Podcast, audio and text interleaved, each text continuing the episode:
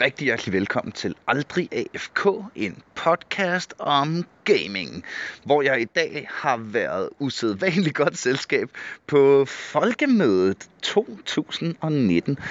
Øh, jeg er lige kommet hjem fra Bornholm, og overvejer meget, meget stærkt at købe en Oculus Quest, sådan så jeg kan opleve Bornholm i VR. Hold kæft, hvor er der lækkert på Bornholm. Det er jo helt dumt, men Ej, hvor har der været lækkert. Øh, og jeg har været på folkemødet, og øh, jeg har været der øh, på arbejde, og øh, har skulle øh, debattere og moderere debatter og alt sådan noget. Ikke? Så øh, jeg har ikke desværre haft så meget tid, som jeg havde ønsket mig til at komme rundt og snakke med dem alle sammen. Men jeg, men jeg fik lige et par stykker med i kassen, ikke? Og det er ikke fordi, der er noget politisk statement med, hvem det er, jeg lige har fået med. Det var simpelthen bare dem, der lige var i nærheden. Jeg ville faktisk rigtig gerne haft, øh, hvad hedder det, nogen fra stramkurs med og sådan noget, men det, det flæskede sig sgu ikke lige, vi gjorde alt, hvad vi kunne. Øh, jeg vil gerne snakke med dem alle sammen, men, øh, men nu nåede jeg nogen af dem. Og øh, jeg synes sgu, øh, for det første, folkemødet har været pisse spændende. Øh, jeg synes ikke, der har været nok om gaming på folkemødet, øh, men jeg har heller ikke øh, været nok ude og se alle de ting, øh, der var om gaming. Øh, så det er godt, vi har vores øh, Christian Mogensen ambassadør der har været ude og sparke røv for os. Øh, det har været en stor, stor fornøjelse at være derude. Bornholms natur, øh, synes jeg, man skulle spille noget mere live-rollespil i. Hold kæft, hvor er der lækkert, mand. Øh, måske det er derfor, gaming ikke er så stort på Bornholm. Jeg har det lidt, jeg har sådan en teori om, at Lidt ligesom der ikke er mange Magic Draft turneringer på Copacabana. det er derfor gaming er så stort i Danmark. Det er fordi, med undtagelse lige nu, hvor jeg sidder udendørs, så har det rigtig lækkert. Øh, så er der generelt bare rigtig dårligt vejr, så der er rigtig mange undskyldninger for at sidde indendørs. Øh, men nu har jeg sgu været udendørs og øh, snakke med nogle øh, pisse seje mennesker om gaming direkte fra Folkemødet 2019. Så læn dig tilbage og nyd det, og øh, klap dig selv på skulderen for at lytte med, og giv dig selv øh, ja, en kæmpe stor krammer og måske lidt finger, hvis du er en af de dejlige mennesker, der støtter os på, aldrig, på tier.dk. Aldrig FK på tier.dk. Øh, fordi det er det, der gør, at jeg selvom jeg er på arbejde på folkemødet og har skide travlt, lige stadig får lyst, fordi jeg, åh, altså, I giver mig noget, så skal jeg eddermame give noget igen. Så øh, tusind, tusind tak, fordi I er jer, og øh, håber, I nyder sommeren lige så meget, som jeg gør. I dag er det for eksempel en fantastisk, fantastisk dag at nyde det rigtig, rigtig gode vejr i Summoners Rift. God lytter.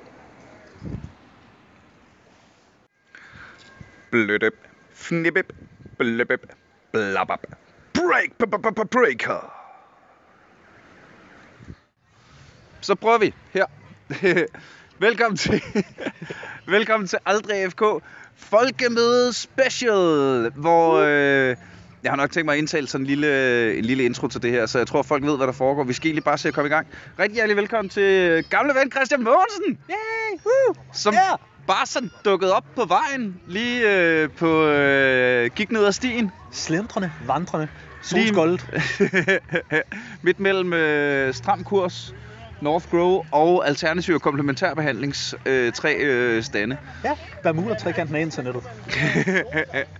øh, hvad laver du på folkemødet, mand? Jamen, jeg går, jeg snakker og jeg møder. Jeg er egentlig herovre for selv at snakke. Øh, jeg har nogle debatter om ytringsfrihed og om digital seksualitet, porno på internettet. Jeg skal virkelig anstrenge mig for ikke at sådan udtale hyper jysk i porno. øh, og, og, så prikker jeg ind i en masse debatter, der handler om primært e-sport og gaming og afhængighedskulturen lige nu. Hvad er der af e-sport og gaming-debat herude? Der har lige været noget ret øh, fedt over på Folkebiblioteket, hvor blandt andet Danmarks Lægeforening og Ergoterapeutforeningen og Psykologforeningen og Forsvarsakademiet sad og talte om, hvad gør det her e-sport egentlig ved de der unge mennesker, som spiller det rigtig meget. Det var ret betryggende at høre, at der ikke var særlig meget sådan, at den der bekymrings lad os være gavmilde og kalde, kalde det bekymringsidioti over det, men når formanden for Dansk Lægeforening kan sige, at han som hele egentlig ikke er bekymret for e-sportsgenerationen, eller hvad der skal blive af dem, så tror jeg faktisk, vi har fået et par gode syv skridt ned af, ned af den rigtige shit, diskussion. Man. Ja, det kører det ret da, godt. Det er sgu da big breaking news, det her. Det kører ret godt. Øh, altså, der blev snakket WHO's øh, nye diagnoser, der blev snakket noget af den her del af det, men der blev også sat streg under, at der er, skriver WHO selv, very weak body of evidence, og nærmest alle danske forskere siger, det har ikke noget på sig. Når eksperterne og når lægeforeningen og psykologforeningen osv. ved det, så kører det okay. Så indtil videre sådan et ret fedt folkemøde, de første 8 timer i hvert fald. Hold da det, det, det, det skal der fejres. Lad os gå ud og drikke os fulde og Jamen, det være nogle politikere. folkemøde kapitel 2, ja. Jamen, jeg, jeg er lidt uh, småt i gang, kan jeg nok alle tale. Ej, hvor er det sejt, mand. Det, det var, der var også applaus fra salen, både fra Counter-Strike-spillerne og deres egentlig ret bekymrede forældre, som var mødt op for at få at vide, du skal være bekymret. De lod sig overbevise. Det er ret fedt. Vildt godt arrangement. da kæft, mand. Øh, og det er jo et øh, bevis for, at folkemødet virker, vel? Er hele formålet med alt det her ikke at, at, at få taget nogle debatter med nogle mennesker, der måske normalt ikke ville møde hinanden? Jeg hørte en tidligere i dag kalde det konstruktive skænderier. Øh, og- det må det sige så være. Der er også nogen, der siger, jamen, kan det ikke være rigtigt, at jamen, hvad med, mit barn er mærkeligt, og det er rart at høre nogen, der så fra talerstolen siger, at det er cool nok, at dit barn er mærkeligt, men det er de fleste børn altså ikke. Og dit Mm. barn må i øvrigt gerne være mærkeligt. Det er, det vir- indtil videre så ser det ud som om, at folkemødet virker ret godt. Hold da kæft, fortæl mig noget mere. Om hvad, I, hvad der blev snakket om. Jamen til e-sportsdebatterne, der bliver snakket rigtig meget om, hvad, hvad lærer man af, af gaming? Og det er, det er Counter-Strike, der er på alles læber. Der bliver ikke snakket Hvad lærer, man, hvad lærer man så af gaming? Det kommer an på, hvem vi spørger. Da vi spurgte ergoterapeuten, så blev der snakket meget, øh, at de fleste klubber efterhånden har et fint fokus på ned og tage nogle armstrækker, ned og lave nogle papirsfly, lave et eller andet imellem kampene. Øh, lægeforeningen var lidt bekymret for, jamen det er jo ikke computerspillene som sådan, der kan være skadende, men det er den stillesiddende aktivitet. Men, siger Psykologforeningen så, vi er jo ikke bekymret, hvis ungerne sidder og læser jumbobøger 5 timer om dagen. Øh, vi er ikke bekymret, hvis de sidder og leger med Lego-klodser 5 timer om dagen. Det er kun, når det er Counter-Strike 5 timer om dagen, at vi bliver bekymret. Hvor lektor for Forsvarsakademiet så var god til at sige, jamen, der er da ikke noget galt med, at de sidder og gamer 5 timer, så længe det er understøttet af x antal timer af noget andet af noget fysisk. Det kan være fodbold, det kan være rulle sig i mudderet eller hvad som helst andet. Men når der er balance i regnskabet, så er der rimelig højt til loftet for, hvad der er sundt for børn og unge. På samme måde som en ordentlig frodetur på McDonald's.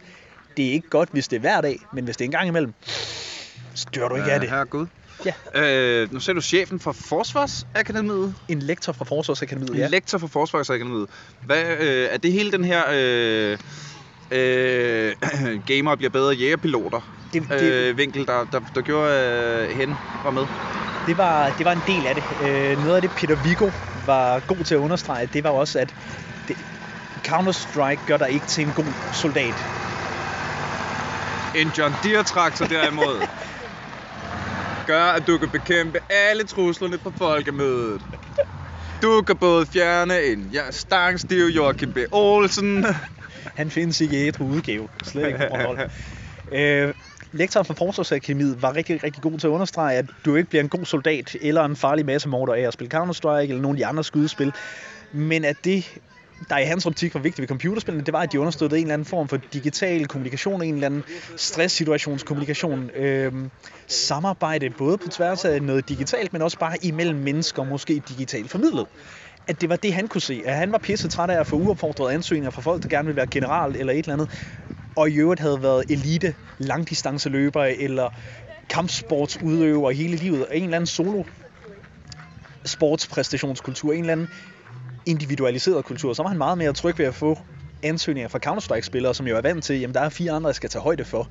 Eller League of Legends-spillere, som er vant til at blive kaldt alle mulige grimme ting og havne i alle mulige stressede situationer. Han var ret tryg ved at få ansøgninger fra folk i gamingmiljøet, modsat sportskulturs individuel præstationsmiljøet. Vildt. Og det var Men, altså... der, er- men der, er- der er jo mange forskellige sportsgrene. Der er jo også fysisk øh, sportsgren. Der, er- hvad så med fodboldspillere? Det var han egentlig cool nok med. Fodbold Altså- var okay, men det var den der... Jeg tillader mig at tolke og kalde sådan idiot mande præstationskultur, hvor man fandme bare skal ud og løbe noget langt, man skal løbe noget ultramaraton, eller man skal dyrke øh, kampsport 20 timer om ugen. Det der med, jeg er mig selv nærmest, mm. det var han pisse træt af at se øh, på ansøgninger, og det var noget, han sorterede fra, sådan med rimelig rund hånd. Det er stadigvæk John Deere-traktoren. Ja, ja, ja. Men det er sgu meget vildt, fordi... Øh, vi snakkede for nyligt om... Øh, nu har jeg startet med bajerne. Jeg gider ikke engang prøve at huske navne og nævner. Vi har lige uploadet afsnit 80, kære venner. 80, afsnit, 80, det er 80 timer, jeg har siddet sådan her. Så har du krondiamant bryllup med dig selv. Yay! Og det skal fejres, og jeg er i gang. Så, for nyligt. Øh, kan jeg huske en, der sagde... Øh, hvad hedder det? Øh, at det sværeste skridt fra... Øh, vi talte om øh, præstationer i e-sports. Øh, at det sværeste skridt fra fra øh, amatør til professionel i e-sport. Er timing og traktorer. Nej, det var nemlig skridtet fra, når du gik fra kælderen til øh, hvad- bootcamp. Når du gik fra at fra solo queue til øh, hvad hedder det, øh, at faktisk skulle arbejde på et væsentligt højere blik end vi rusher af Ja. øh, niveau. At det, det, det var det knæk, hvor rigtig mange faldt af, faldt fra. Men det har man vel ikke... Det mener jeg, at du, du har vel ikke opnået det niveau endnu, før du har været rigtig dygtig til den Counter-Strike eller League of Legends. Nej, det tror jeg heller ikke. Altså, der kommer jo et eller andet, lad os kalde det et knæk eller en krisesituation, eller en udfordring, når man første gang spiller med et hold, hvor man sidder sammen i samme lokale. Altså, vi kan jo alle sammen hoppe på serveren i Counter-Strike eller League of Legends, og gå solo queue eller et eller andet og blive matchet op med fire stakkels idioter, der skal trækkes med vores Timo toplane eller et eller andet. Der sker noget helt, helt andet, når man sidder inde i gaminglokalet eller træningslokalet, og der er en eller anden, der kigger over skulderen, kigger på dig og siger, Christian, Timo toplane igen, er det en god idé? Hvordan reagerer du så? Altså det her med, at computerspillene fucking Jordan Deere traktor.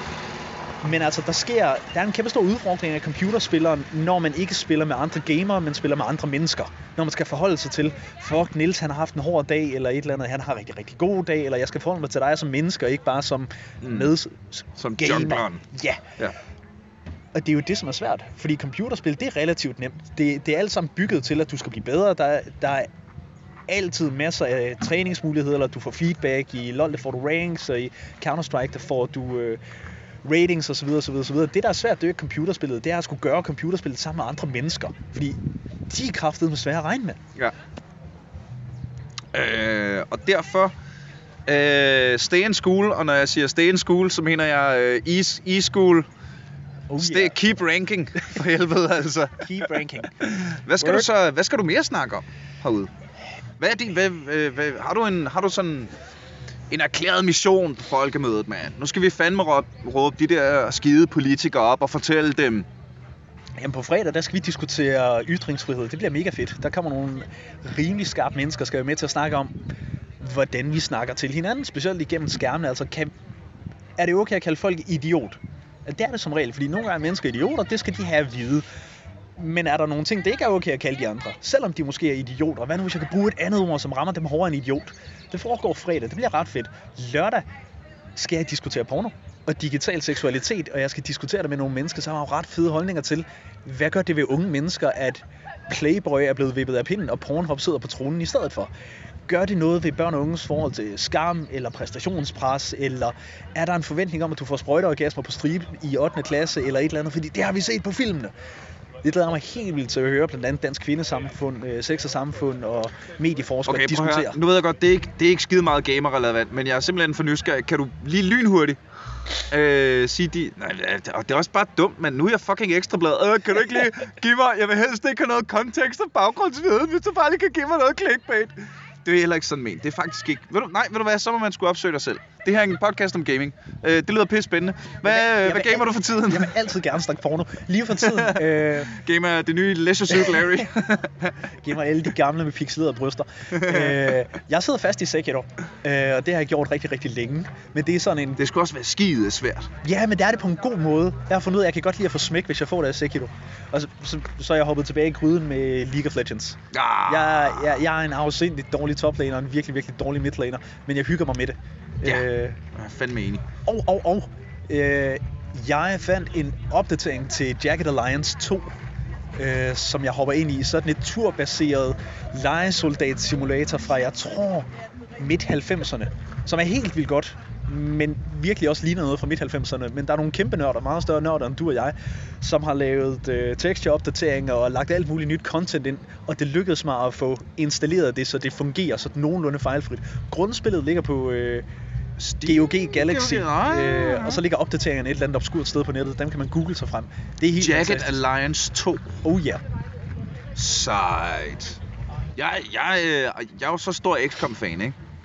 At øh, jeg skulle lige prøve Mutant Year Zero. Ja, da- de kørte uh, Det er sgu, kampagnen med, med en øh, and med en maskinpistol. Ja, ved du hvad, det er faktisk det, er faktisk det der, der dør det lidt for mig. At det skal være sådan helt vildt gritty, og øh, svært og øh, posterpakker. Øh. Og så er det sådan nogle tegneseriefigurer. Så er det Pumpe og Anders Sand, der render rundt med shotguns, ikke? Og det gør det bare sådan på en eller anden punkt super uhøjtidligt for mig. Jeg synes slet ikke, det er så farligt, som hvis det havde været... Nå, men det er jo fordi, de er mutanter. Jamen, behøver de være øh, Bebop Rocksteady-mutanter? Kunne de ikke være sådan nogle Fallout øh, smadrede mutanter, altså? Altså, der er ikke noget galt med Bebop og Rocksteady, men jeg, jeg forstår godt, hvor du kommer fra. Nå, men jo- de ville heller ikke passe ind i Mad Max, vel? Nej, og det er jo også noget af det, XCOM-spillene kan, det er jo, at det er mennesker, og man på et eller andet tidspunkt får et, ikke et forhold til de her mennesker, men man bliver alligevel trist, når det er ens Nå, men jeg high synes, rank sniper, der dør. Jamen, prøv at høre, jeg og han har sgu- fået et navn. Deres øh, øh, altså voice acting til gengæld og karakterbeskrivelsen og sådan noget, synes jeg faktisk er rigtig fed Mutant Year Zero. Altså, de er sgu cool, de er sgu cool, det er en cool and, altså. Griner, en, griner en lille and. Hvad hedder anden? Ducks. Selvfølgelig hedder den Dux. Super. Godt. Og det er lidt fjollet. det ved jeg godt. Åh, ja. Det bliver også... Øh, altså, hvor længe har vi... Har vi Smart recorder. Optager den overhovedet. Ej, det håber jeg kraftedeme med, mand. 13 minutter. Sådan der. Jamen, det passer måske meget godt. Øh, kan, vi, kan, vi, kan vi lukke den her del? Jeg, jeg, jeg snakker med flere mennesker. Kan vi lukke den her del? Er der noget, vi lige skal... Men en stor opfordring til, at den nye generation af gamere tager sig sammen og så får spillet de gamle XCOM-spil, hopper videre til Jack and Alliance og øh, ligesom får at føle, hvor hårdt det var at være gamer i 90'erne. Det vil de have godt af. Og ja, prøv dem. Bare lige for at registrere, hvor meget dårligere styringen er end i moderne ting. Og så skal de lære at sætte fucking pris på alle de fantastiske, velproducerede spil, der kommer ud lige nu. Altså Sekiro er jo mesterværk. Det, det er kronen på toppen af den her Dark Souls... Hvad kører vi lige nu? Trilogi. Pyramide. Ja, men det er fantastisk. Det start på de gamle XCOM, og så hoppe videre over Jack and Alliance, og så slutte det med noget Sekiro, der smager godt. Så Øh, spil, lige, spil, lige Baldur, spil lige Baldur's Gate på vejen. Oh ja, der kommer en træer lige om lidt. Der kommer en bold... Okay, st- øh, stop the stop. Der kommer en Baldur's Gate 3. Ja, Øhm, oh fuck ja, der gør. Holy shit. Altså, øh, det er lidt ligesom for mig, som da Malt the Coin lige pludselig udgav et nyt album efter 11 års pause, ikke? Den, den køber jeg. Bare sådan, wow, det er nogle store sko, der skal fyldes. Øh, Larian Studios, hvis jeg nok. har, har brilleret over de sidste par år også. Det har lavet de sgu. nogle- Det har de sgu. det kan de men, godt. Det nej, kan de men, godt. Ah, men det er så her, at jeg synes, at det er pis godt skrevet, alle de der. Men jeg går kold i, at styringen er den samme, som den er for 15 år siden. I Larian-spil? Altså, der ja, synes jeg det- sgu, at... Øh, der synes jeg sådan noget Dragon Age Origins var det perfekte. Okay, genial historie, som vi har set den før, men, en, men øh, øh, dynamisk og nemt at arbejde med. Øh, fedt at styre, altså i stedet for det der sådan turbaserede space for kamp, øh, 27 forskellige hotkeys, og altså sådan, det virker tungt og gammeldags. Men- Men, så jeg håber, de laver det sådan, altså med den gamle ånd, men med, med moderne twists. Det tror jeg, at de kommer til. Jeg, jeg tror, det sidste Baldur's Gate-spil, vi fik, det var lavet på Advanced Dungeons and Dragons øhm, regelsættet, som er clunky og som er pisse besværligt, og som også kræver, hvis du skal smide det over på en computer, 10.500 hotkeys. Øh, Baldur's Gate 3 kommer til at køre på øh, D&D 5th Edition, som er helt vildt begyndervenligt og mindre mekanisk bøvlet end de gamle AD&D-systemer. Jeg, jeg, jeg er fortrøstningsfuld, og jeg er all in på hype-toget. Jeg har købt billet, turpas, øh, regionalt kort. Jeg er så meget. Der er ingen naturbillet, det er bare en one-way Øh, ticket øh. til... Øj, mand, jeg er der. Men jeg vil dog sige, min, min største hype lige nu, det er stadig Cyberpunk. Efter... Keanu? Hvad, hvad, fucking efter hvad... Øh, E3 og Keanu Reeves. Ja, ja, ja. Pisse fed video forresten. Ja. Er du sindssygt, det ser tjekket ud, mand. Og, øh, efter, og hvad er det, det hedder? CD Projekt Red. Mm. Efter hvad de leverede med The Witcher 3. Og så samtidig ind i Cyberpunk rollespilsystemet, som jeg spillede back in the days, som Mm. er tons of fedt. Øh, det fedeste ved det er jo worldbuildingen. Ikke øh, hvilke terninger man skal slå for at skyde med submachine guns og sådan noget, ikke? Men bare... Øj, jeg glæder mig. Helt vildt. Jeg er totalt på, men altså, der goes without saying. Altså, det er derfor, vi sidder her og snakker. Vi er begge to kæmpe nørder. Hvis du er det, så hyper du på Cyberpunk. Min eneste bekymring, det er, at åh, oh, fuck, jeg kommer til at pisse mest internettet af lige nu. Jeg synes ikke, Witcher 3 var særlig godt. Jeg synes, da Blood and Wine-udvidelsen kom, så blev det hele lige pludselig bundet sammen, og så fungerede det. Men jeg gjorde det også forkert. Jeg startede med at spille Witcher 3 på øh, PlayStation 4, og der er noget med framerate, og der er noget med nogle forskellige ting. Men det var ikke særlig godt. Blood and Wine, og det var måske fordi, der skiftede jeg også til at spille det på computer. Der spillede det, og der forstod jeg det. Men jeg vil ikke have en Witcher 3-klon. Jeg vil have en Witcher 3 med masser af farver om decked out, bells and whistles, ligesom det var i Blood and Wine udvidelsen. Det er der, vi skal hen, men CD Projekt Red er ikke... Jeg synes ikke, vi må kalde dem ufejlbarlige. Øh, fordi Witcher 3... Eh, eh, Ved du hvad, jeg var der sgu. Kæft, jeg var på Witcher 3. på. Witcher 3... Der, jeg Og det var jeg, fordi at øh, jeg var... Øh, jeg har jo spillet Fallout siden 1'eren, ikke? Mm. Og Fallout 4 udkom cirka lige sammen, samtidig med The Witcher 3. Og det var rollespillet Fallout 4. Det var rollespillet, jeg havde set frem til, ikke? Ja, og det var ikke særlig godt. Det var heller ikke særlig godt. Og så med Fallout 4 frisk i hukommelsen, sad jeg en dag sådan, efter at have lagt måske de der et eller andet timer i Fallout 4, ikke? Som sådan, indtil det hele bare var... Øh. Og så sådan, når jeg ventede lidt, jeg havde sgu da downloadet det der øh, Witcher 3 der. Det, Det er jeg, jeg spillede sgu da toeren, det var... Øh, men lad os da lige prøve det, ikke? Og blev bare... Det der med, at hver eneste fucking lille bonde, du snakker med, har et navn og en baggrundshistorie og en... Altså, jeg synes, det var pissegodt skrevet, mand. Jeg synes, det var flot, og jeg synes, at voice acting spillede, og jeg synes, at... at ved du hvad? Mm, jeg var der sgu. Jeg var der kraftedeme. Jeg er kommet derhen, men mit problem er lige nu, der, der er fucking meget Witcher-materiale at hoppe ind i, når jeg sådan gerne vil tilbage og spille Du må aldrig spille hele, etteren. hele resten af universet. Jeg synes, etteren var okay. Etteren var fin dengang. Det var okay. Toeren var bedre, og treeren, da Blood and Wine, og jeg fik skiftet til PC, der spillede det. Men The Witcher 1 er... Altså, det eneste, jeg kan huske ved det, det var, at jeg selv var lidt woke, jeg var dengang. var bare helt sådan, undskyld, vent lige lidt. Så det, der sker, når jeg boller damer, det er, at jeg får et lille samlekort med dem. Og at der er altså øh, 24 kvinder med i det her spil, som er med med den ene formål, Gotta at jeg lige skal... Øh, ja, at det bare er Pokémon, øh, Pokémon Bang Bang. Øh, ja. Det kan jeg bare huske, at jeg for nylig læste en artikel om, og, øh, øh, som det bla bla, hvor jeg var sådan, Nå ja, for fanden, det skulle da også rigtigt. Det var dårligt. Men det glemte vi at blive forarvet over dengang, fordi tiden var ikke rigtig til at blive forarvet over det der. Det var, det var, det var præ-Gamergate, og det var præ en masse ting, som har været positive for gamingkulturen, og som har været gode for, at vi ligesom fandt ud af, okay, vi bliver også nødt til at diskutere de her ting. Ja, ja, ja. Men det er symptom of its time. Øh, samlekort damer i Sådan. Witcher 1. Jamen, så, fik vi, så ramte vi sgu 20 minutter, mand. Cool. det sker jo. Og godt selskab og alt det der. Øh, hvad går du og øh, brygger på for tiden? Er der noget, øh, nogle folk skal følge med i? Øh, Noget, vi skal råbe ud over hustagene og lave noget fedt?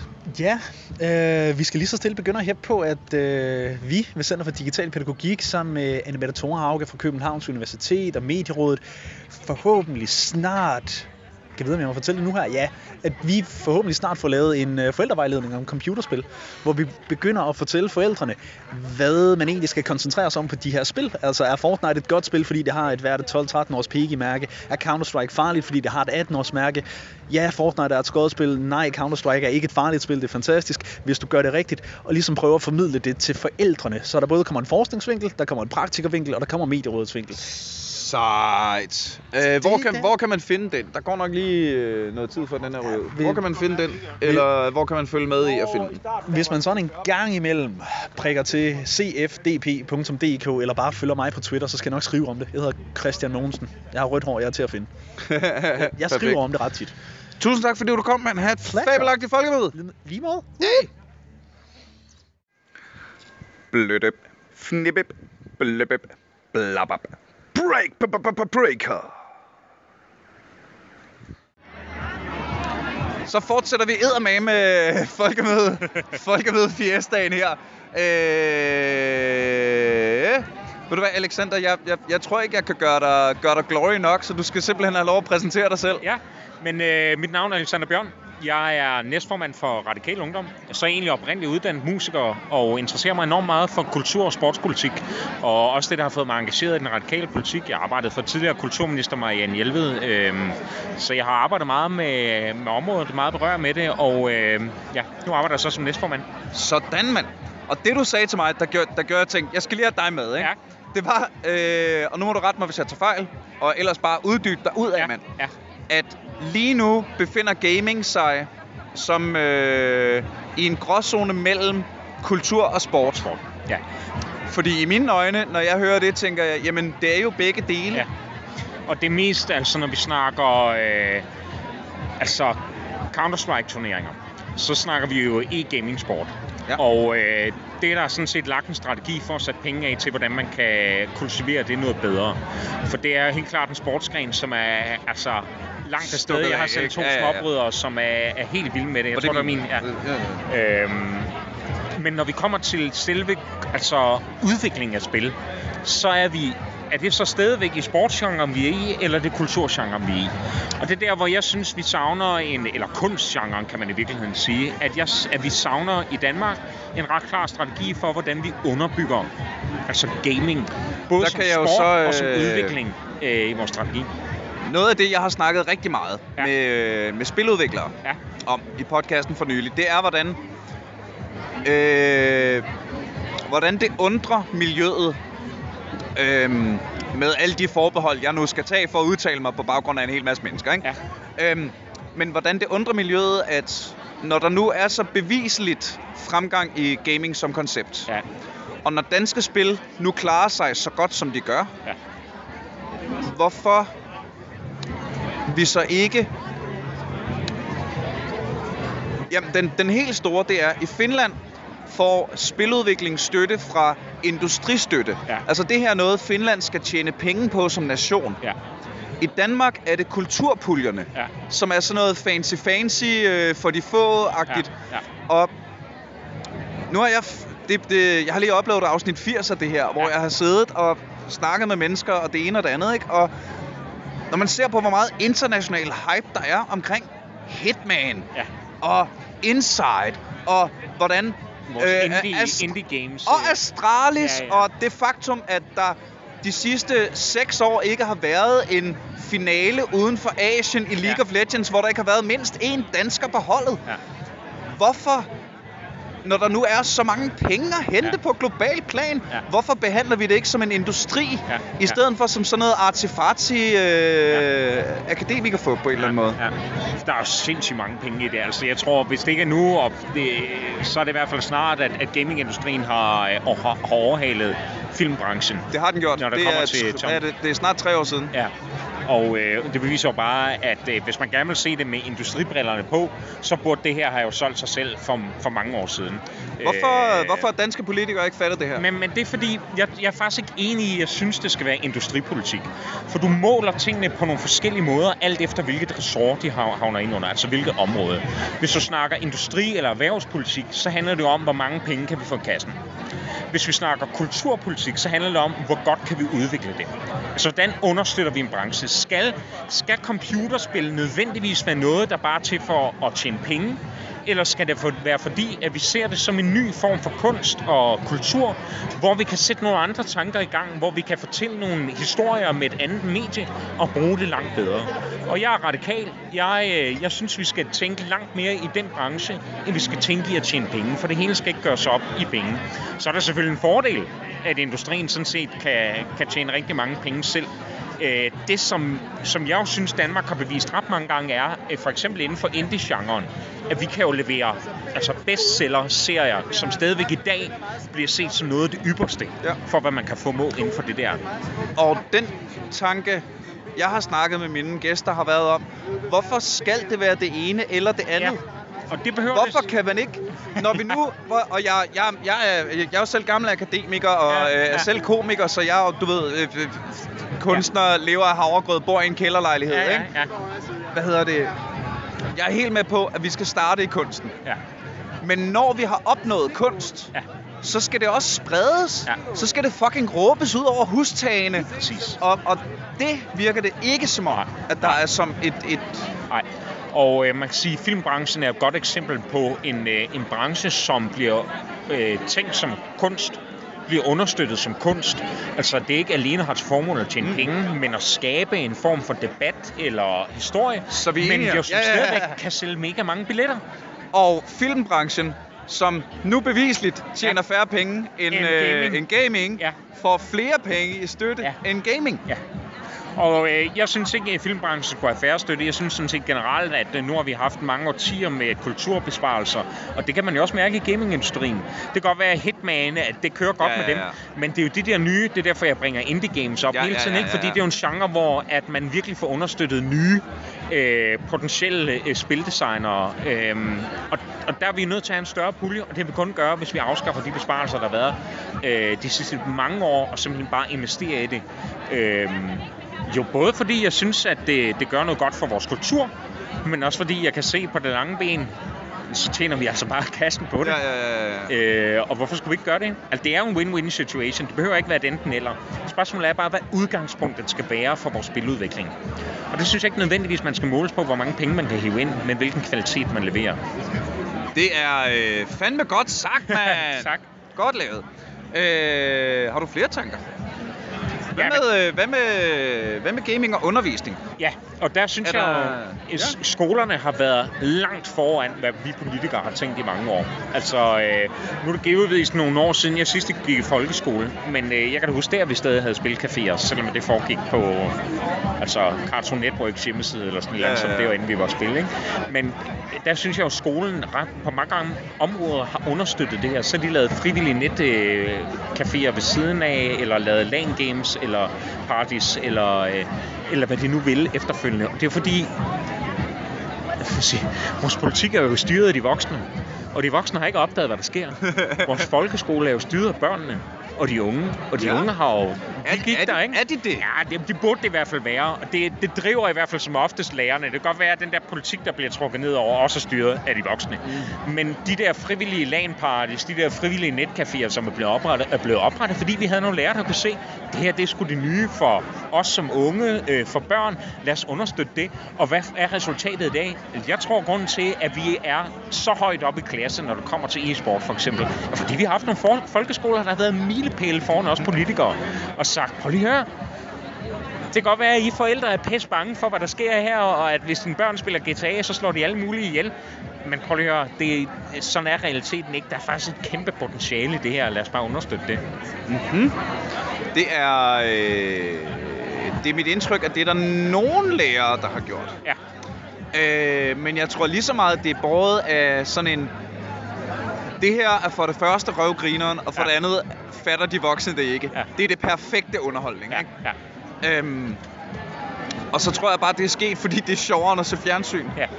Altså, det, det er bare kvaliteten Ja, er ja. bare... Altså, Men, men jeg synes, at det er sådan en ærgerlig tendens, man har jo også, når man arbejder med politik, at hvis det er sjovt, jamen, så kan det ikke være lærerigt. Ja. Altså, øh, hvis matematik lige pludselig begynder at blive sjovt, så har vi lavet et eller andet forkert. Det skal helst være røvkedeligt. Der har vi jo øh, for nylig lavet et afsnit med en øh, e-sports øh, HF-linje, Ja, hvor det simpelthen var integreret helt ned på... Ja. I matematikundervisning, så var det, hvis du skyder med en AK-47, som giver 53 damage Ja. på 400 meter, Ja. øh, skaden dropper med den her øh, algoritme, ja, ja. og øh, hvis du penetrerer sådan og så Ja, meget, ja. bla bla bla, ikke? Ja. Hvordan alting var bare viklet ind i det. Ja. Det var... Øh, taglinen for afsnittet var øh, en AK-47 ved navn Geo Brandes. Fordi så, så var historieundervisningen nemmere, hvis man nu skulle sige... Det var ligesom hvis din AK-47 hed Geo Brandes, Ja, ja, ja. ja. hvor det var et Ja. eller andet. Ja. Øhm, og der havde vi jo en fyr inde, som bare var sådan helt... Prøv at høre, jeg var pisse skoletræt. Ja. Jeg gad ikke det lort, det ragede mig en høstblomst. Men lige pludselig, hvis... Ja. Okay, hvis jeg bliver bedre til Counter-Strike ved at blive lærer det her, Ja, så, ja. så gider jeg lige pludselig putte en, Prøv en indsats, der er ikke? vanvittigt meget politik i computerspil. At det er jo helt fuldstændig vanvittigt, så meget matematik der er i det. Du understreger det med point, du kommer der, ikke? Eller eksemplet. Øhm, og øh, det er jo radikale politik og også min egen holdning, at man burde indføre øh, altså kodning, man burde stifte bekendtskab med kodning. Altså, fra man er helt lille, fra man starter i skole. Jeg har en lillebror, der er 8, han går i første klasse nu. Øhm, han, han, fordi min far er mega nørdet omkring det, og synes, det er mega fedt, allerede begyndt at lære at kode på det små. Ikke? Først så er det nogle mobilspil, Lego har udviklet, hvor det er det der koncept med, at man skal tænke lidt foran, og hvordan skal maskinen reagere. Og så begynder det at blive sådan en smule mere avanceret. Og det er jo der, vi skal hen. Ikke fordi alle skal være kodere, eller fordi alle skal producere software, eller fordi alle skal udvikle computerspil, eller være e-sport gamere. Øhm, men fordi at det giver dig for det første en helt fundamental forudsætning for at starte den der karrierevej, hvis du vil. Jamen, også bare kunne begå sig i fremtidens præcis, verden. Præcis, Altså. Vores folkeskole skal jo være grundlæggende ikke? og gøre det muligt for dig at øh, begære dig i fremtidens verden. Og der bliver kodning altså en central del, og så gør det også bare langt nemmere for børn og unge at starte det der spor, hvis de gerne vil være udviklere eller spiludviklere, eller begynde at, at, at tage altså computerspil som øh, en professionel levevej. Er det, øh, er det øh, ren nysgerrighed? Er det sådan øh, radikales officielle linje, vi Ja. sidder og snakker om her? Ja, er det det det? er helt sikkert. Men der er forskel. øh, Nu er jeg næstformand for Radikal Ungdom. Vi snakker lidt om, om det i virkeligheden skal være... Ja, og det er sjovt. Det er faktisk en forskel, men øh, det er en lang historie. Men øh, Radikal Ungdom snakker meget om, om det skal være et fag, altså fag for sig selv. Om det simpelthen skal sidestilles med tysk og fransk som et sprog, du kan vælge. Øh, jeg tror nok, det ender, som radikal også gerne vil, radikal venstre, at øh, det simpelthen bliver et... Øh, en del af, af pensum for matematikundervisningen. Fra første klasse og frem efter. At vi begynder at snakke mere om kodning og hvordan vi kan bruge det. Bare, jeg synes jo, de sidste år, når vi snakker politik, har vist meget, at, at hvis vi vil vide, hvad vores data bliver brugt på, hvis vi vil vide, hvad Facebook laver med os, eller øh, hvad Google Maps giver videre information, så er vi nødt til at kende bare nogenlunde, hvad kodning er, og hvordan vi kan læse, hvad der er, der foregår. Og øh, så tror jeg, at sidegevinsten vil være, at det bliver langt nemmere for, for unge at begynde at, at udvikle spil. Det er fandme en bombshell, mand. Den, den lukker vi på. Ja, fedt. Alexander Bjørn, Ja, hvis jeg ikke tager meget fejl, næstformand for Radikal Ungdom. ja. Det var en stor, stor fornøjelse at have dig med. Tusind tak, og have et fantastisk folkemøde fremover. Tak i lige måde. Håber, I fik noget ud af det. Så, nu skal jeg eddermame lige være sikker på, at jeg trykker på den rigtige knap her.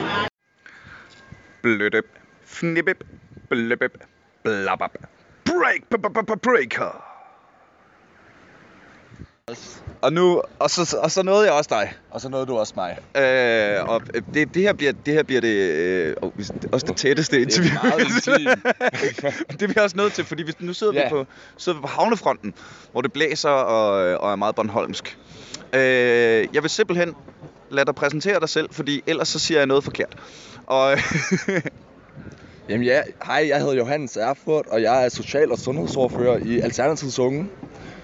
Og jeg gamer sådan med jævne mellemrum en del nogle rolige strategispil og lignende. er det XCOM? Er det, Ja, Civili- det er. Civilization? Det, Civilization er der en del noget. Ja. Hearts of Iron 4. Øhm, Åh, de, de, det er de gode. Er det Crusader Kings 2? Crusader er det... Kings 2 er jeg har begyndt at dykke ned i, men jeg har, jo, homie, altså, jeg har ikke råd til alle de udvidelsespakker Ej, der. det er et det er kanin. jo 200 euro. Det er et kaninhul. Ja, det altså, er det er bare sådan noget, du kravler det er ned. også derfor, jeg er meget forsigtig med ligesom at, øh, at miste mig selv i det. Jeg skulle også gerne have tid til livet. Ja, ja, lige præcis. Var det ikke, øh, jeg tror, det er Doc Stanhope, der har den der joke. Egentlig meget på det, vi lige har været oppe og Ja. snakke om. Øh, There is no such thing as addiction. There are only things you enjoy doing more than life itself. øhm, Ja. Og øh, vi, vi, har, vi har lige været op til sådan en øh, misbrugsdebat med udgangspunkt i cannabis. Øh, og det er vel egentlig også den samme pointe, at med, bare med de fortegn, at øh, hvad hedder det, øh, jo bedre liv du har, Ja. jo mindre har du lyst til at flygte fra det. Det så rigtigt. måden man stopper misbrug på, og det er også, nu har vi jo snakket meget øh, om det her hele konceptet gamingafhængighed her i podcasten, ikke? Øhm, og det er, øh, så måden man løser det fra politisk hånd, det er simpelthen bare, at man sørger for, at folk får nogle gode liv. Så bliver de ikke øh, Det afhængige af noget som helst. Der er der, apropos gaming, der er faktisk noget, jeg synes var meget smukt på VR-chat, hvis du kender det. Som er et VR-program, hvor man går rundt og interagerer i en gaming-verden. Og hvor der er en børnepsykolog, der har fundet ud af, at der kan han faktisk møde børn med problemer i hjemmet. Og så fordi, at han møder dem her i den her online-platform, så er de mulighed for at dele deres historier og tale med dem. Og så kan han på den måde hjælpe dem på en måde, han slet ikke ville kunne øhm, uden det. Ja. Og det synes jeg er skide godt. Jamen, øh, det er jo netop, øh, og det var egentlig det, jeg gerne ville snakke med nogle politikere om herover, ikke? Altså, det er... Nu er gaming så stort, Ja. som det er, ikke? Det er overalt. Astralis, øh, altså, der er ikke en øh, League of Legends-finale, der Lars ikke er en dansker er med i, ikke? Altså, ja, ja, prøv, Lars Løkke er en kæmpe Counter-Strike-fan, mand. Ja. Det fortalte, jeg havde, øh, hvad hedder det, øh, øh, Jakob Lund Christensen, som er den, øh, en af the head honchos bag Ja. Refresh, som er dem, der har Astralis, ikke? Ja. Jeg havde ham med, pis godt afsnit. øh, det skulle seriøst, det er det bedste afsnit, jeg har lavet. Jeg vil høre det. Han er fandme cool. Øhm, og der fortalte han jo, at øh, Lars Løkke kom jo ind til det der Blast Pro Ja. Series øh, ting ude i Royal Arena. Ja. Øh, og var helt sådan, Nå, så skal vi lige have taget billeder, og ja, ja, det er fedt, Lars. Og så da alle pressefolkene var gået, og hele presseturnéen var overstået, var han Ja. sådan lidt, hey, øh, er der et sted, jeg kan sætte mig op og se kampen, fordi jeg er faktisk øh, jeg nysgerrig og sådan noget. Lars Løkke er en kæmpe Counter-Strike-fan. Hvor er det fedt. Ja, det, det er altså sejt. Men, det, men og, og, når man ser, hvor stort det er, Ja. så bliver det jo noget, som man fra politisk hånd skal til at tage Ja. stilling til på et eller andet tidspunkt. Ikke? Det gør det selvfølgelig, og det er jo også lidt svært, fordi det handler jo også om at se, hvad for nogle problemstillinger det er, vi skal tage stilling til i forhold til det. Ja. Fordi det kan jo også bare være, altså en ting er, at vi skal sige, at vi skal tage stilling, men hvad er det ved det, vi skal tage stilling til? Ja. øhm, for mig kan det også være sådan noget med gaming som et misbrug, for det er der jo, og det er noget, vi slet ikke tænker på, og som vi måske faktisk skal være bedre til at tage hånd om. Altså, Du skal lige have fat i Christian Mogensen. Du. Jeg skal have fat i Christian Mogensen. Ham skal jeg lige hooke op med. det tror jeg, jeg vil gøre. Han lyder som en din- gæv gut. Han er din fucking go-to guy. Eller øh, Ask fra øh, Center for Ludomani, Ja. som er en psykolog, der arbejder med øh, specifikt med gaming i Og Center det for Ludomani. er apropos ludomani, så er det jo også noget, hvor jeg faktisk mener, at staten bør gå ind i forhold til lootboxes og tilfældig Yes. gambling i gaming, som jo er et, et kæmpe ludomani casino-marked, Ja, som ja, ja. 12-årige har adgang Ja, ja, ja. til. Altså, Det, der, det der er, øh, hvad hedder det, grunden til... Åh, jeg har lavet et helt afsnit om det her. Nu skal jeg, lige, jeg, har, jeg, jeg, jeg, jeg har lige oplevet afsnit 80. Det er svært at huske dem alle sammen, hvad der, alt hvad der skete. Ikke? Men øhm, det var, handlede om lootboxes og gambling og gaming og alt det her. Ikke? Ja, Øhm, grunden til, at den er svær at gå ind med fra danske spilmyndighed for Ja. eksempel, øh, og gå ind og, og, og banke dem, der laver lootboxes, det er, at der er de her tre krav, Ja. der skal være for, at noget kan klassificeres som gaming, som er, øh, hvad hedder det, fuldstændig randomize, bla bla bla, et eller Ja. andet, og så er der en til, og så er der den, at gevinsten skal kunne omsættes til redepenge. Nå, ja, Og fordi det du får, når gevinsten er noget, så er øh, et skin, der er nogle nuller, Ja. ja. nogle et-taller et eller andet sted, så tæller det ikke som gambling. Og der, Så alle gambling-lovgivninger og alt det, der faktisk er blevet gjort fra, øh, fra statslig hånd, Ja. det har nul magt, rent juridisk set, øh, når folk laver Counter-Strike øh, der må vi jo så bare ikke? Altså, konstatere, at der er der jo et problem i definitionen, og så er det jo der, vi skal gå ind og ændre det. Altså, ja, ja. Der er en definition, der er forældet simpelthen. Altså, der kommer fra en tid, hvor gambling var noget, der kunne omsættes til kontanter. Ja. Og der har verden bare ændret sig hurtigere end lovgivningen. Det, ja, ja. ja men så, som med så mange andre ting. Altså. Sådan er det jo. Jeg tror også, det er også et sted, hvor EU kan gøre en masse, fordi det er jo multinationale virksomheder, de her kæmpe Mm. spilfirmaer, der styrer hele den her ludomani. Og derfor tror jeg også, Ja, det ja, kan ja. være behov for, at det på et internationalt plan simpelthen, altså at lille Danmark at det begrænser, hvor meget pres vi kan lægge på de her virksomheder. Men hvis vi går sammen som et fælles EU, så kan vi virkelig få noget forandring igennem. Ja, ja, ja. Det tror jeg. Kan vi, øh, det ved jeg ikke, få noget skat fra nogle multinationale selskaber, mens vi er i gang? Kunne det ikke være her fedt? Det kunne være, det kunne Åh, være det god start. Det er så, det er så, okay, nu bliver det lidt politisk, men vi er på folkemødet, ikke? Ja. Øh, vi vi, vi er snakker of Iron lige om lidt. jeg synes bare, det er så vildt. Øh, når, og det, og det, er- det er også en, stor nuanceret debat, ikke? Men Ja. der er så mange debatter her, hvor man snakker om, hvad skal vi bruge vores penge på? Og Ja. vi har ikke penge nok. Kunne vi så ikke bare, det ved jeg ikke, få Ja. ja. Coca-Cola til at Begynd- betale skat eller et eller andet? Kunne vi ikke bare sådan... Begynde faktisk at have... Ja. Nå, Altså, ja. Øh, tilbage til gaming. Ej, jeg kan godt mærke, at jeg er frustreret. Jeg sidder man kan blive sur. På Distortion og har det for vildt, altså. øh, hvorfor er der ikke mere gaming på folkemødet? Det, synes, det ved du hvad, det har jeg slet ikke tænkt på. Det er et skide godt spørgsmål. Det er måske fordi, at de tænker, at det ikke er publikummet til det. Ja. Men, øh, det synes jeg, der er det da dem, det der bliver, tager fejl. Det bliver det jo på et eller andet Det bliver det jo, og jeg tror faktisk også, man vil være overrasket over, hvor mange af de diverse djøffer og embedsmænd, der nok går hjem og spiller lidt Fortnite og har Playstation lige støver den af Ja, der, ja, ikke? ja, ja. Og som ellers, da du kan huske de gode tider med GBA og Playstation 2 og San Andreas, ikke? Åh, jeg rendte, sgu da, jeg rendte ind i en fan i går aftes. Ja. Det er så dejligt, når det sker. Det sker simpelthen så sjældent. Det er, så det er helt hakkebæltet hver gang. Øh, ind i sådan noget HK, HF, Ja, something, HK, something, øh, hvad hedder det? Øh. Ja, sådan noget fagforeningstelt. Øh, som var jo øh, super sådan en pol- politiker-elemental, ikke? Ja, Men der sjovt nok også var øh, kæmpe geek jo. øh, flere nørder i politik, Og tror jeg generelt. Kan, hvad, det tror jeg, det er noget, vi ser skulle jeg ikke bare fucking stifte nørdepartiet få det overstået, mand? Vi tror på science og Dragon Hordes. Ja, ja. Ja, ja. Det virker som om, det er nemt at lave et parti. Altså. Det, ja, til synligheden kan alle jo få nok indsamlinger. De, altså nu om Så der, prøver, der er sgu nok Counter-Strike-spillere i Danmark. Det tror jeg, jeg rykker på, den der, mand. Jeg kommer næste år og har mit eget telt med. Men jeg tror, det er Det er noget, skide godt. Med noget vi kommer til at se mere. Det er flere politikere som gamer, og flere altså geek-politikere, fordi geek-kulturen bliver mere og mere mainstream, ikke? Ja. Altså, vi, Ja, ja, ja. den får acceptering i takt med, at øh, vi alle sammen bliver mere og mere afhængige af teknologien, så, øh, så flytter magten sig jo ligesom Ja, ja, også ja. på den måde. Nu snakkede jeg jo med øh, Alexander fra øh, RU Ja, her øh, i går.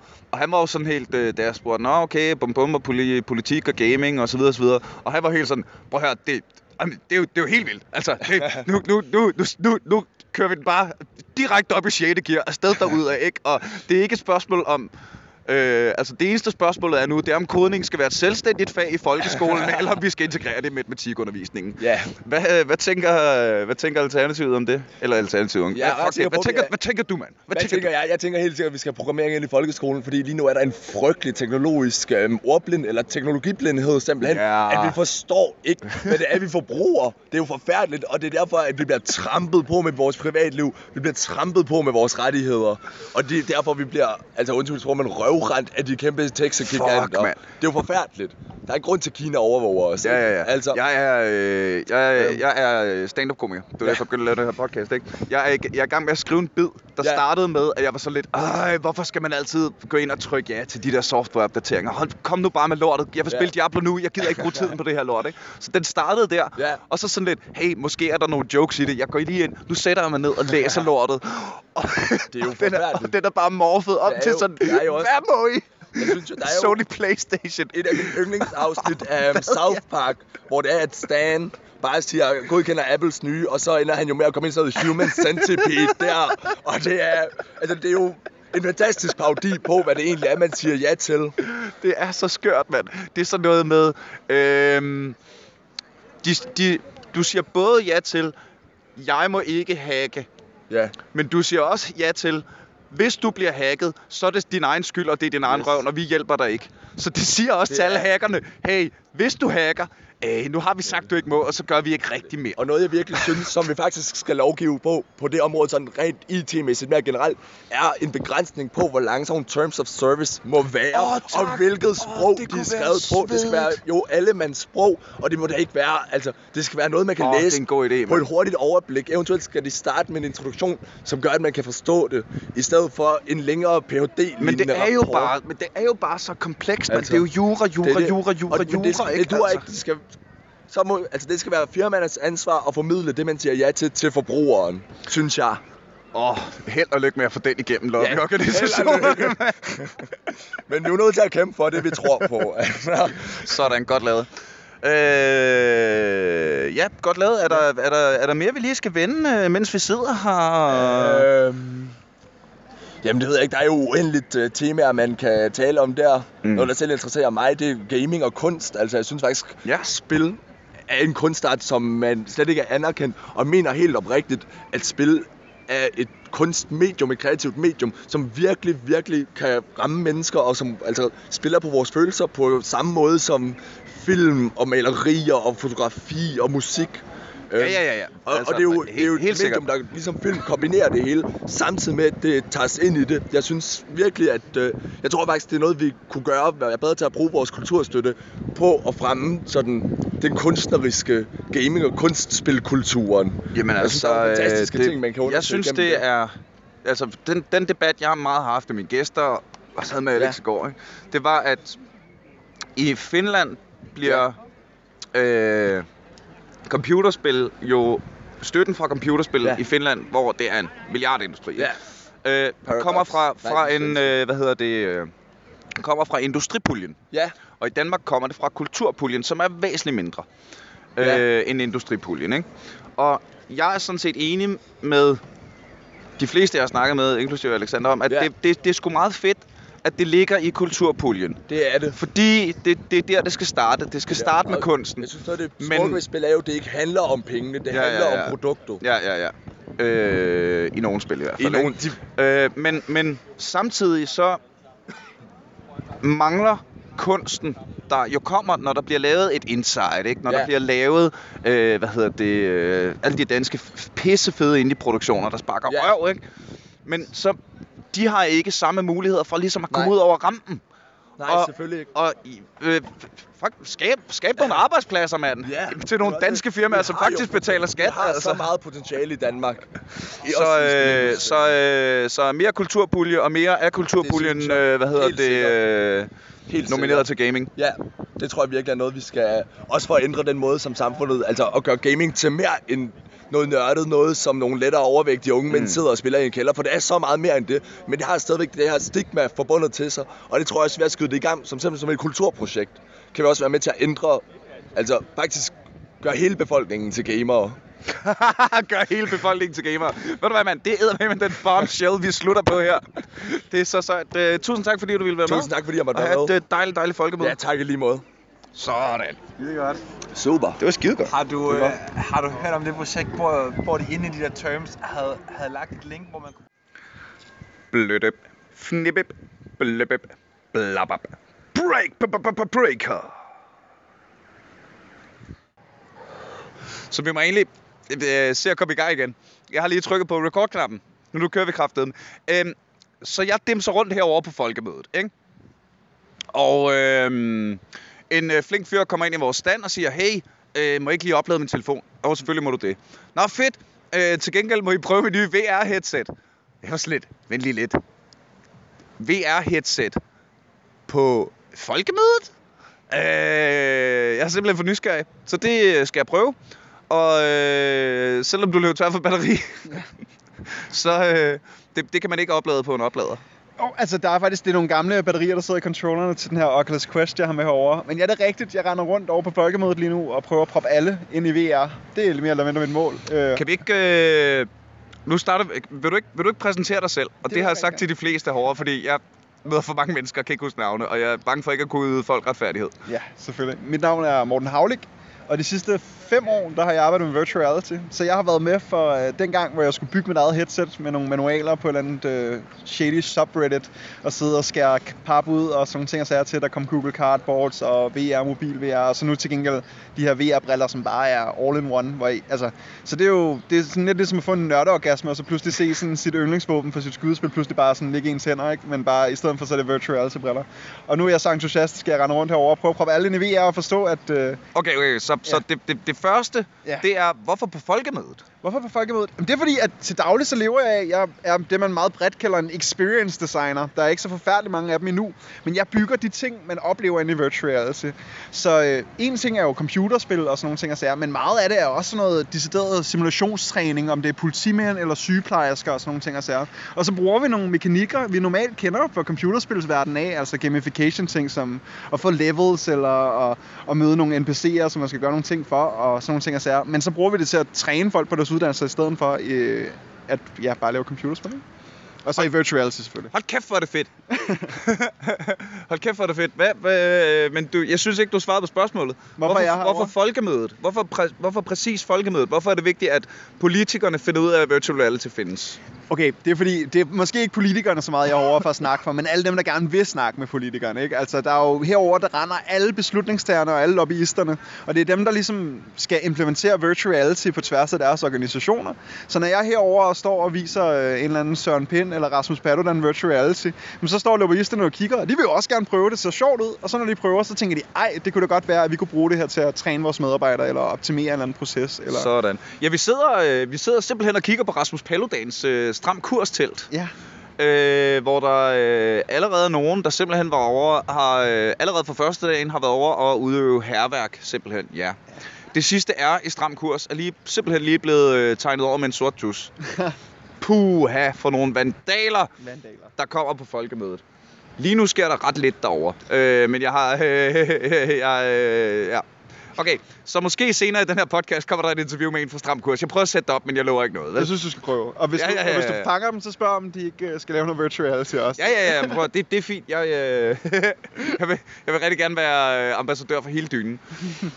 øhm, hvad spiller du? Hvad, øh, kan du? Kan du name droppe nogle spil, som man... Hvis man okay, den hedder Oculus Quest. Oculus Quest, ja. Den skal alle Kan vi lige snakke købe. lidt om den? Ja, den skal vi starte med at snakke lidt om. Det er jo, jeg har, som jeg sagde før, været i virtual reality-industrien et stykke tid, og jeg har altid gået rundt og plapret om det her med, at på, en, øh, på et eller andet tidspunkt, så vil du kunne få nogle virtual reality-briller, hvor du ikke skal bruge det der gamer rig, øh, som dine øh, lyttere nok har, men hvis man ikke har det, altså et ordentligt rig til at køre computerspil i, så er det ret dyrt at købe sådan i virtual reality. Det er sådan 4-5.000 kroner for nogle ordentlige briller, og det er 10.000 kroner for, eller 7-8.000 kroner for en computer, ikke? Så jeg snakker om det her med, at på andet tidspunkt, så må man kunne lave mobil gaming på virtual reality, altså hvor man kører det på, på nogle mobile processorer i stedet for. Og så øh, er der kommet en ny virtual reality brille ud, Oculus Questen, koster 3.500 kroner. Det er mindre end en par Oculus Rift før. Og inde i det, der får du altså en platform, hvor du kan spille virtual reality-spil. Og alle dem, du kender fra computerne, Beat Saber, øh, Space Pirate Trainer osv., men de er også på den her platform. Ikke? Så hvis man køber to, så løber du aldrig tør for gæsteunderholdning. Det er netop 100% det, og du, også, du kan pludselig rive din kæreste med ind i virtual reality. Så hvis hun har sat grænsen for, at du må ikke få virtual reality-briller, så kan du give hende et par også. Det, det virkede for mig i hvert fald. Sådan. uh, okay, hvad er det så, man skal spille? Fordi Beat Saber... Vi kan ikke komme uden at snakke om Beat Saber, vel? Beat Saber, det skal man spille. Og Beat det er Saber, røvgrineren. Det er pisse Hold kæft, hvor er det fedt. Ja, og det er pissehammerende fedt også. Hvis man har en Oculus Quest, og nu kommer pro-tipsene for de uh, skarpe lyttere her, ikke?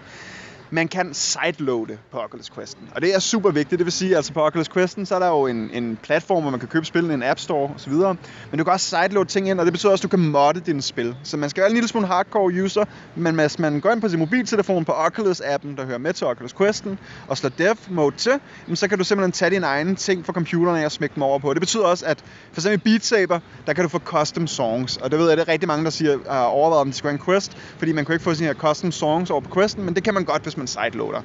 Øh, og et andet spil, man helt sikkert kun, kun kan få på sideloaden lige nu, men som er, man skal have, det er et, der hedder Pavlov, som er det bedste skydespil. Altså det er CSGO i, i, i VR, og det er pissehammerende fedt, og det skal man bare spille. Har du prøvet det? Uh, nej, jeg har prøvet... Øh, det sidste, jeg prøvede, det var på øh, Gaming Body GG-lagen. Inde i øh, Game Time. Inde i parken. Mm. Der prøvede jeg Serious Sam, Åh, oh, det er også godt. som... Men, ah, som retroagtigt. jamen, som jeg har prøvet på, øh, du ved, på, på PC, hvor det er sådan lidt øh, øh, gimmicky grineren, øh, men dør lidt efter 10 minutter, ikke? Serious Sam, det er en øh, shooter, hvor du har uendelig ammo til uendelige fjender. Det er den mest fjollede, uhøjtidelige, øh, alt springer, altså det, det, øh, det er just cause, Ja. ikke? Det er, det, det er bare dumt. Og alle, alle modstanderne ser sådan doom ud, ikke? Ja, ja, ja, ja. Mærkelige kæmpe Ja, ja, ja. monstre. øh. Så, hvad hedder det? Øhm, øh, det blev jeg sgu aldrig rigtig fanget af på PC. Men nøj, hvor var det grineren på en Oculus Quest. Er du helt dum, hvor var det grineren? Hvor du bare står på en bjergtop, og begge dine hænder har en rocket launcher, og der bare myldrer uendelige fjender mod dig. Det var røvfedt. Det er fedt. Øh, hvad skal man med spille? Okay, Pavlov har jeg lige sagt, øh, Beat Saber. Så er der jo, der er jo det, hvis man er mindre sådan, til nogle minigames, så tænker jeg, så er der masser af ting, men hvis man er en lille smule mere seriøs og ambitiøs omkring sin virtual reality-oplevelser, så, øh, så er der kommet et spil ud af, det ærger mig lige nu, jeg kan ikke huske titlen på det, men der er nogen, der har prøvet sådan at genskabe sådan lidt Zelda-oplevelsen i virtual reality, og det fungerer faktisk pissehammerende fedt. Det er et open øh, world RPG. Jeg kan ikke huske, hvad det hedder. Det følger med. Der er en demo. Hvis du køber en quest, så ligger demoen automatisk på questen, når du pakker den op. Den skal nok være der. Men det er faktisk ret fedt. Det er sådan Legend of Zelda-agtig exploration quests og øh, puzzles, og så samtidig noget øh, er at battle nogle enemies i en ret fantasifuld verden og kæmpe store monstre. Jeg Pissefedt. tror, jeg er nødt til at stille dig det Journey spørgsmål. of the Guards hedder det. Sådan! Ah. Journey of the Gods. Ja. Øh, jeg tror, jeg er nødt til at stille dig det spørgsmål, som jeg også stillede Bo. Du, øh, du nikkede genkendende, da jeg name-droppede på Bennekov Ja, fra Boulder Games, som er, som er normalt er vores go-to guy, når vi snakker VR. Awesome dude. Ah, pissefin og, og vildt dygtig. Kæft, han ved, hvad han snakker om. Øh, Ambitiøs, jeg tror, han gik fra Mærsk af til at lave VR-spil. Det er altså fandme... og det vidste jeg ikke. Det, han, øh, han er tidligere Mærskmand. Han har arbejdet ude hos Mærsk som dev boy. Sådan en rigtig kedelig øh, papirskubber, ikke? Og så bare kastet det hele tiden og sådan, nu skal jeg fandme lave VR-spil. og det gjorde han altså før at DK2 og noget, eller sådan. Han en ambitiøs dude. Det er fandme sejt. Øh, øh, jo. Så hvornår kommer Skyrim VR? Der fungerer. Der fungerer det, det må du tage med Bethesda. Altså, hvornår Bethesda shipper noget, der har fungeret de sidste fire år? Åh, oh, det er en irriterende god pointe, mand. Øv. Det er sådan Howard, du har den der med. Det er altså ikke mig. det er ikke VR, der er noget i vejen med. Det er Bethesda. Nå nej, men, men, men mm, okay, Men ja. så det behøver jo ikke være Skyrim trademark, vel? Men der vil sige, Journey men- of the Gods er tæt på. Fordi jeg er jo live-rollespiller også, ikke? Ja. Og hvor er Braveheart, the VR game? Hvor er, at jeg vil have, mit venstre hånd er et skjold, min højre hånd er et svær. Nu kører vi. Prøv at, Og så var der det der, øh, jeg har prøvet det der crunk, donk, øh, bonk, et eller andet, som er sådan helt øh, dumt. Ja, lad os lave det her til en bro ud af, folkemødet. Ikke? Jeg synes, fordi nu har vi fået Oculus Quest, jeg ved ikke, om du lagde mærke til, når man gik ud af det her scannerområde, men så er du kamera på. Så jeg synes, det er bare, vi skal mødes ude i Rolf Skov eller et eller andet, og så laver vi bare rollespil derude, så skal jeg nok vise dig noget, der er godt for Questen. Ja! Yeah! Fuck, det er en god idé. Nu begynder det at regne, øh, og det tordner i baggrunden. Øh, Jeg synes bare, det er lukningen på det her. Vi ses i Rolf Skov, og så... det er kraftet med en aftale. Hvis man skal følge lidt i med, hvad du render og laver og sådan noget, øh, hvordan gør man det? Øh, Morten Havlik, tværs på Google. Jeg er på alle de sociale medier og prøver at holde mit feed op at køre. Sådan. Tusind tak, fordi du var med, Morten, og have et dejligt folkemøde, mand. I lige måde. Blødøb. Fnibbeb. Bløbeb. Blabab. Break. Breaker. Så, øh, så langt, så godt, I guess. Øh, det var en stor fornøjelse. Næste år øh, ved jeg, at det, at det er muligt at snakke gaming på folkemødet. Det havde jeg slet ikke set komme. Så der vil jeg gerne gøre, øh, gøre noget meget mere ud af, at, øh, at få lavet nogle aftaler på forhånd og sådan noget, og gøre det tjekket og sådan noget. Det var et pilotprojekt. når vi prøvede det, og det var skide hyggeligt. Øh, og tusind tak, fordi du lyttede med. Øh, jeg kan også fortælle, at øh, folkemødet er langt fra den eneste rodeo, jeg skal ud og lave ballade med her i sommer, så øh, ja, det, det bliver ikke lige hver eneste uge, der kommer noget op, fordi jeg vil hellere uploade lidt sjældnere, og så samtidig sørge for, at det er rigtig fedt. Øh, og så kører vi bare tilbage på fuld damp på efteråret. Så øh, have en dejlig sommer alle sammen, og glæder mig til, at vi høres ved.